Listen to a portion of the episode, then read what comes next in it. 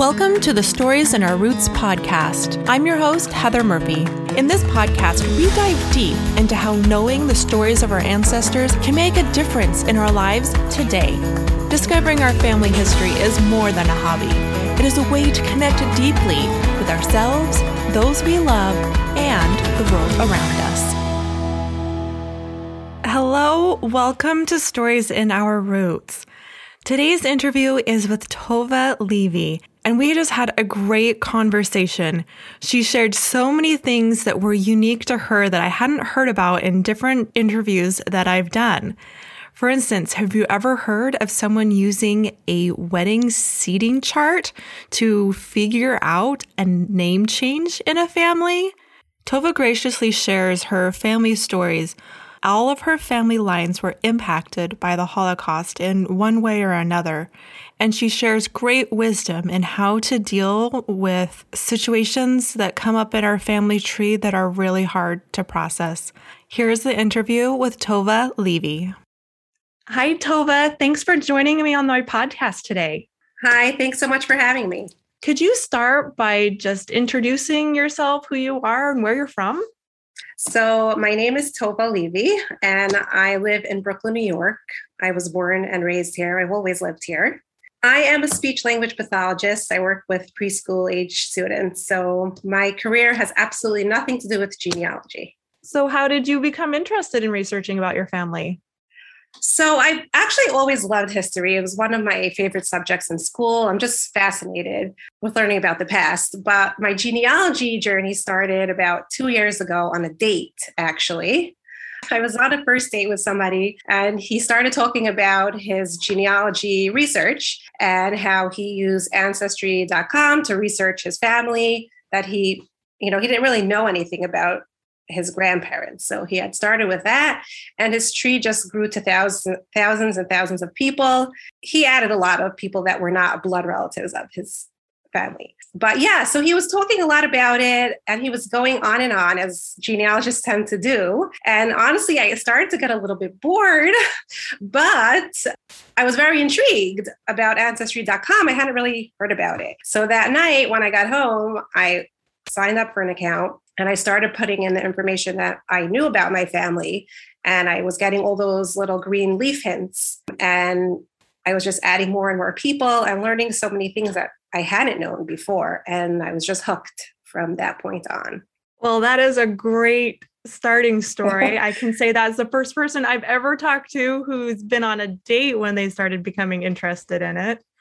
So, what were some of those initial discoveries that were meaningful for you that really hooked you into continuing?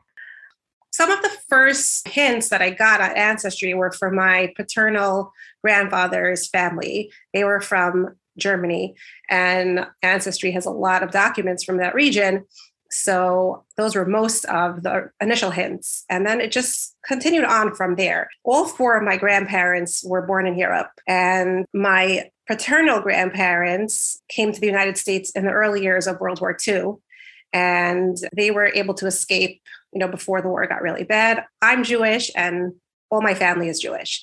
So my paternal grandparents were able to escape before things got really tough, before the Nazis started doing really terrible things. My maternal grandparents were both Holocaust survivors. So much of my genealogical research has been about kind of trying to piece together my family that was really ripped apart by the war. Every single branch of my family was affected, and so much was lost and so much was not known. So that has been a lot of what I've done, trying to put it back together and reconnect with our past and with relatives that we lost touch with. Could you share some of the stories of those ancestors that you've researched? So I can start with my maternal grandparents, who I said were both Holocaust survivors. My grandfather, he was born in what is today Belarus, but at the time was Poland. And he spent most of the war years in Siberia. He was in prison there for several years and then he was let out of prison. And I'm not sure exactly what happened when because I wasn't able to find that out, but he spent the rest of the warriors in southern Russia until the end of the war, and then came to the United States. And his branch of the family has really been the biggest mystery for us. He never really spoke about his past. I guess it was too painful for him. We kind of just knew bits and pieces. He was the only survivor of his immediate family. His parents and siblings were all killed.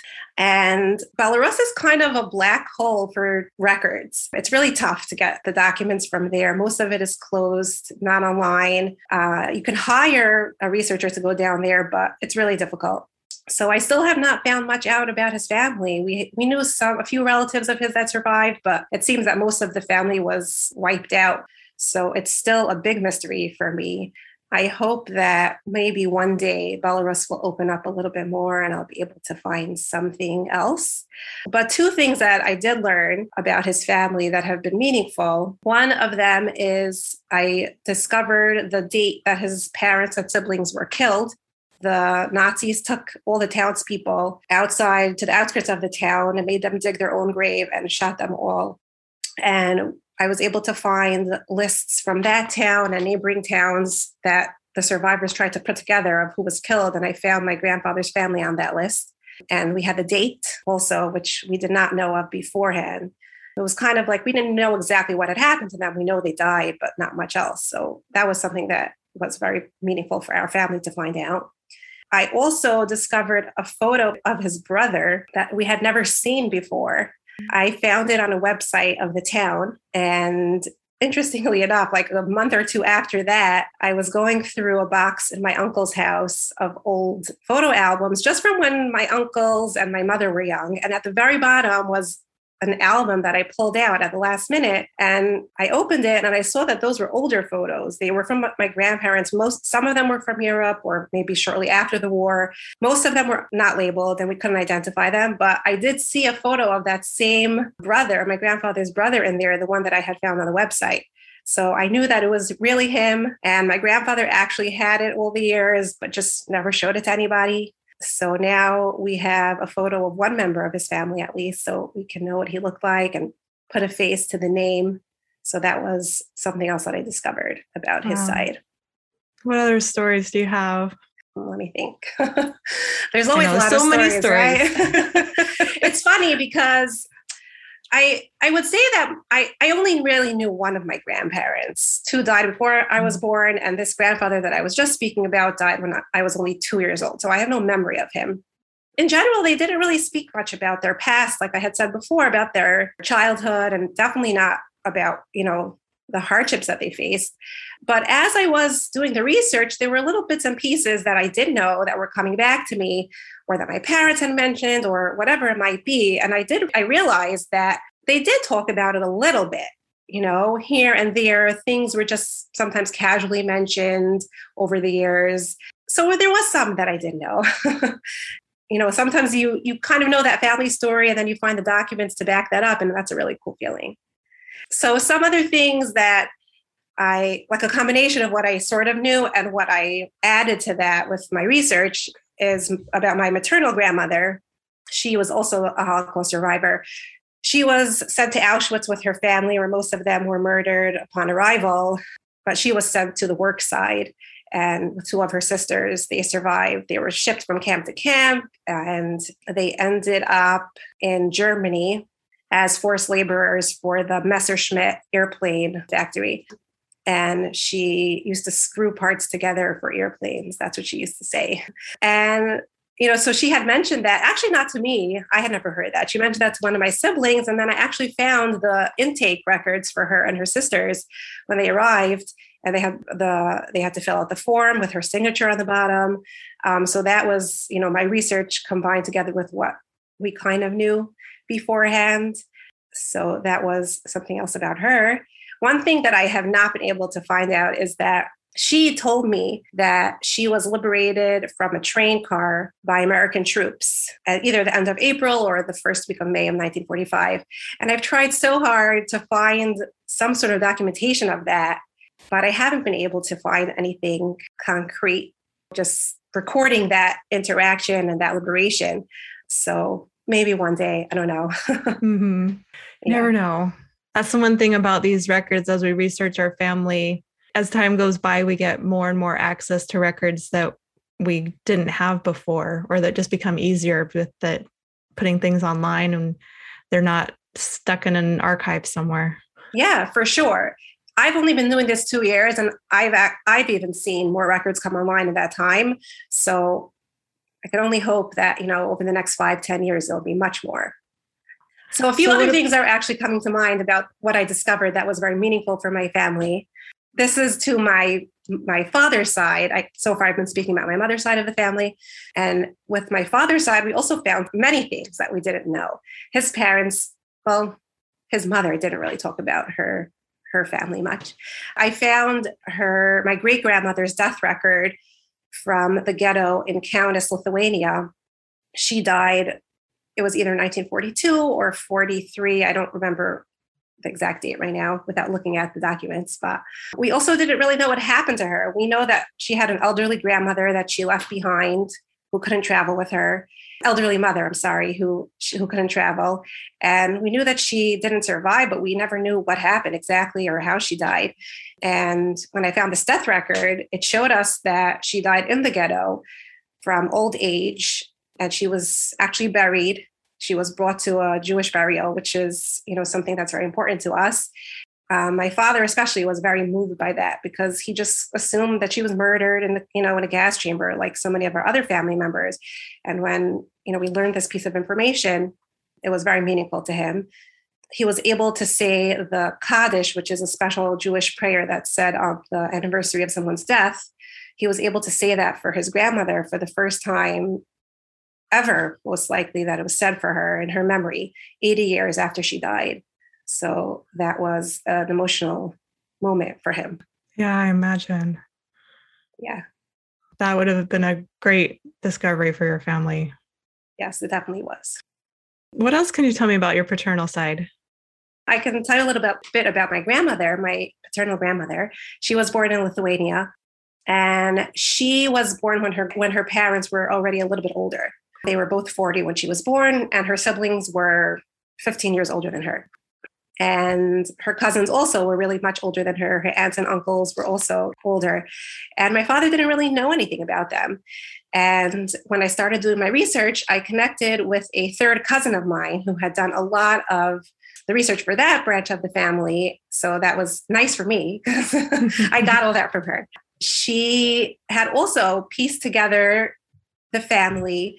And it's funny because she told me the way that she did it is she use the seating chart from her parents' wedding to find relatives. The family name was Marcus, and she kept noticing relatives at the wedding seated together by the name Friedman. So she researched those individuals and she was able to connect it to the Marcus family. There were two Marcus brothers that changed their name to Friedman when they immigrated to the United States. We don't know why. But without that seating chart, we would have never connected to those branches of the family. Who would think Marcus of Friedman? What's the connection? So we discovered all these new relatives, and we, the two of us, and then since that point, I've been helping her continue the research. So we found so many relatives that actually came to the United States in the starting in the 1880s, the 1890s. My grandmother had aunts and uncles here that we never knew about.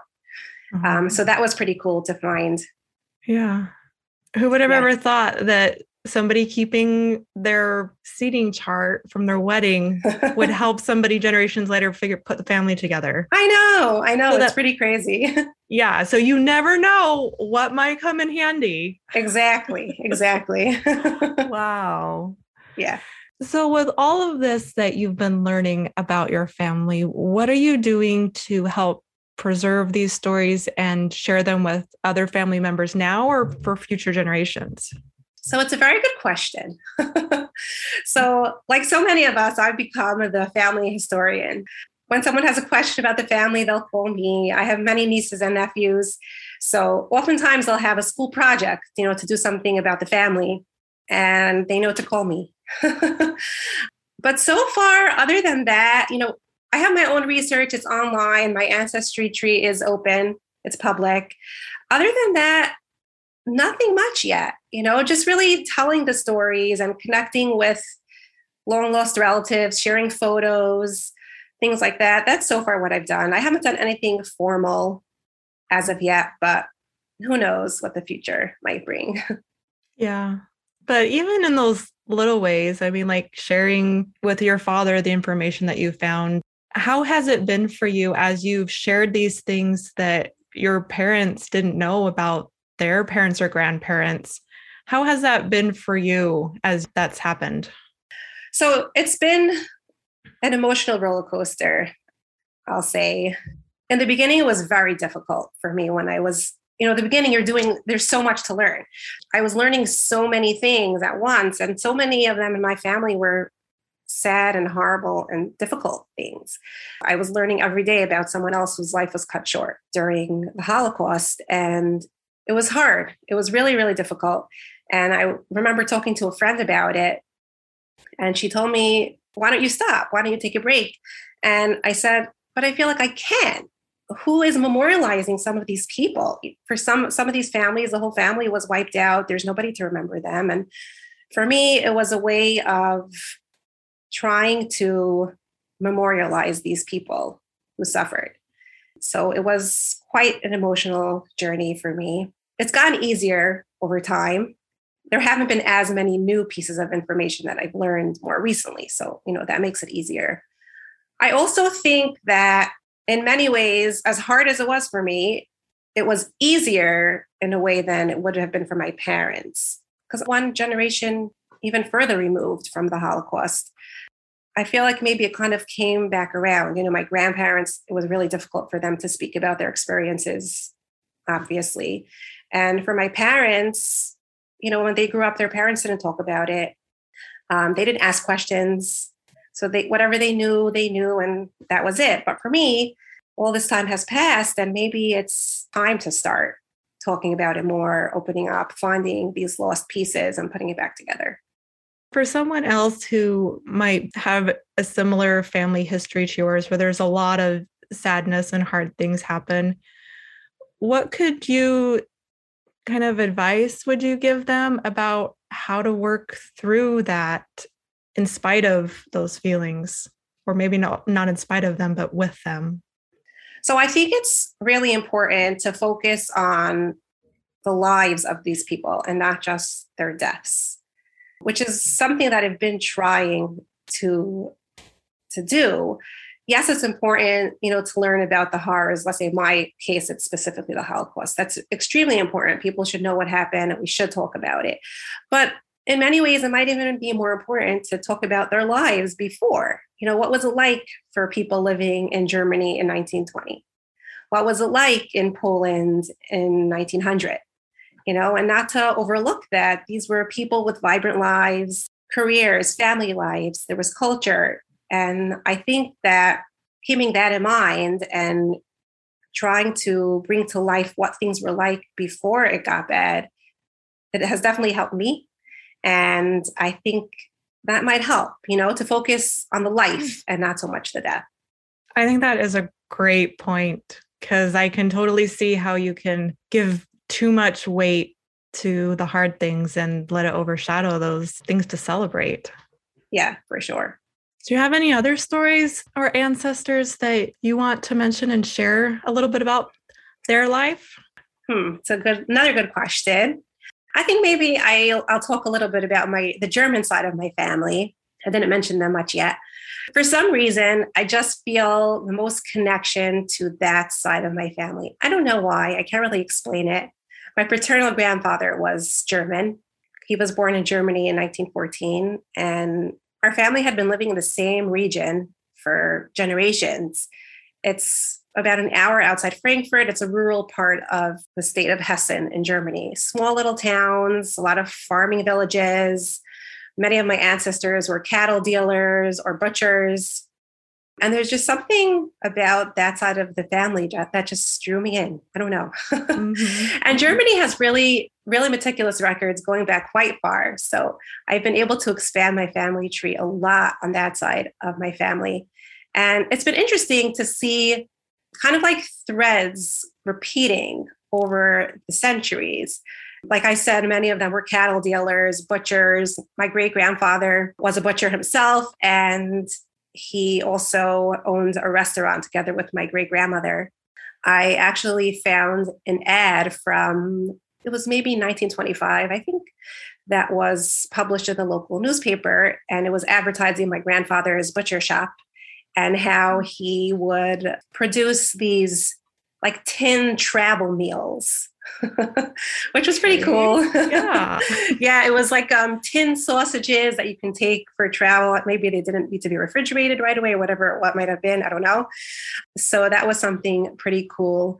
And when he came to the United States, he continued to work in a butcher store. He didn't own his own anymore, but he was a butcher here as well. That's not something that really continued into our family. Nobody today is a butcher. but I've, you know, there were so some of the distant parts of that family were butchers as well. So it's pretty cool. And some members of that part of the family, when they came to the United States, they actually worked with leather. One of my great great uncles owned a leather factory in Newark, New Jersey. So that was kind of like a similar okay. occupation.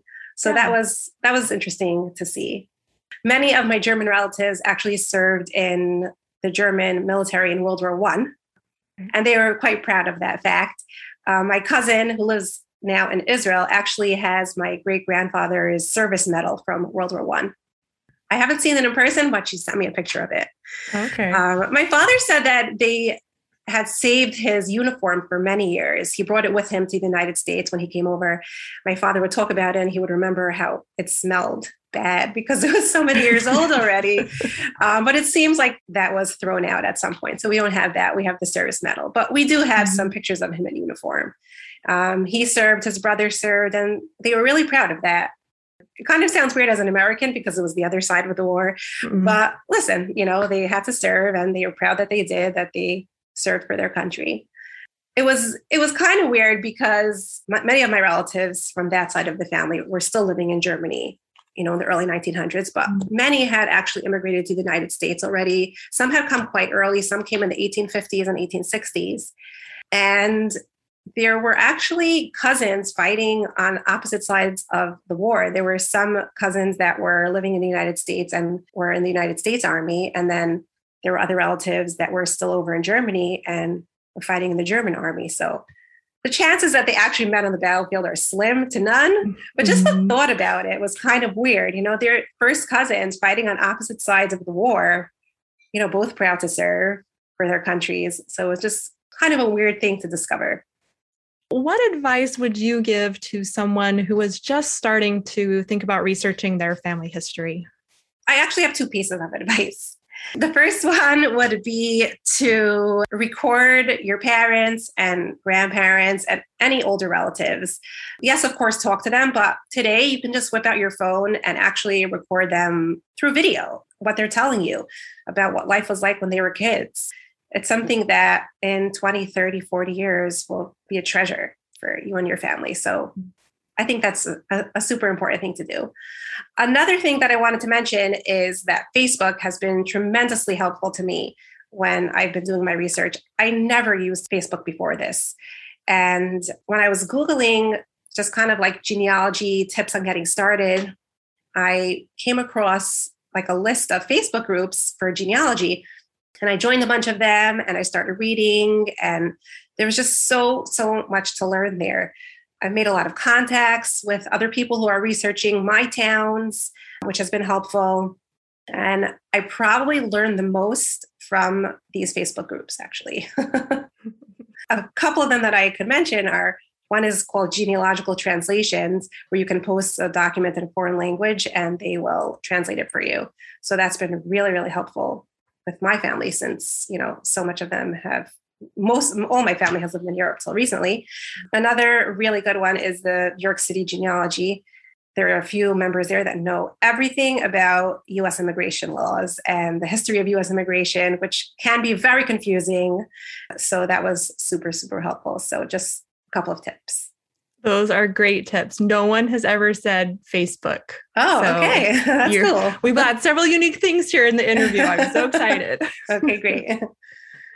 So, what would you say is one of the biggest benefits that you've received over the last couple years from learning these stories about your ancestors? So, it's really given me a connection to my past. And it's actually been a really deep connection. It feels like these people are a part of me. I mean, they are, you know, they are a part of me. And most of them I've never known, I haven't met We don't have that many pictures from Europe. My grandparents were able to only smuggle out a few with them. So, for the most part, I've never even seen what some of these ancestors looked like. But I just, I just feel them, feel like they're a part of me, and I hope to continue that one day with my own children. Well, thank you so much for sharing your family's stories with me and my listeners. I appreciate your time. Thank you. Thank you for having me. Thank you for joining me today for Stories in Our Roots. Please help this podcast grow by subscribing, leaving a review, and sharing it with your friends. If you have feedback or would like to recommend someone to share their story, head to storiesinourroots.com and fill out the form. Thanks again for listening, and I look forward to being with you again next week.